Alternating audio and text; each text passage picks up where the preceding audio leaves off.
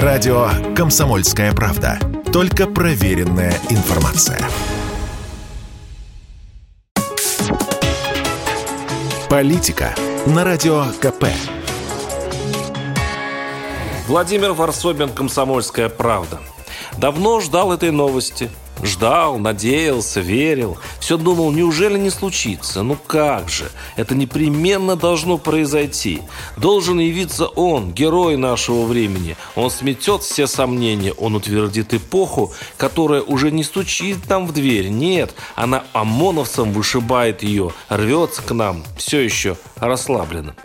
И вот, наконец-то, пришла эта новость. Явился герой. Живет он в подмосковном поселке Горки-10 Одинцовского района. 37 лет, женат, то есть пока женат потому что хочет посадить жену. Он пришел в полицию и заявил, что супруга выражает антироссийские настроения, связанные с проведением специальной операции, и настраивает против правительства общего ребенка. Обалдевшие полицейские, конечно, начали разбирательство – а как не начать?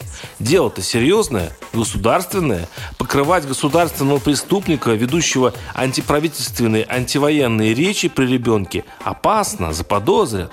То есть полицейские по сигналу мужа приедут к супруге для составления протокола. Наверняка приедут представители соцзащиты, которые по закону вправе опросить ребенка, действительно ли мама что-то говорила плохое о российской власти. Если да, то к протоколу распространения фейков против российской армии добавится другая бумага о ненадлежащем воспитании ребенка. И закрутится машина правосудия, поглощая человеческий материал и выковывая из него нового гражданина России. Умного и осторожного, понимающего, что за лихое слово можно ответить. Так, за критическую фразу о спецоперации депутат Красносельского района Москвы Алексей Горинов получил 7 лет колонии. Вероятно, столько же рискуют получить арестованные за критику спецоперации политики Карамурза и Илья Яшин.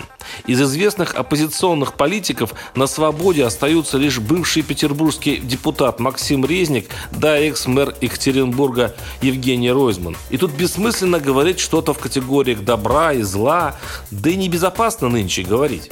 Сколько по стране уже наговорили себе на штрафы.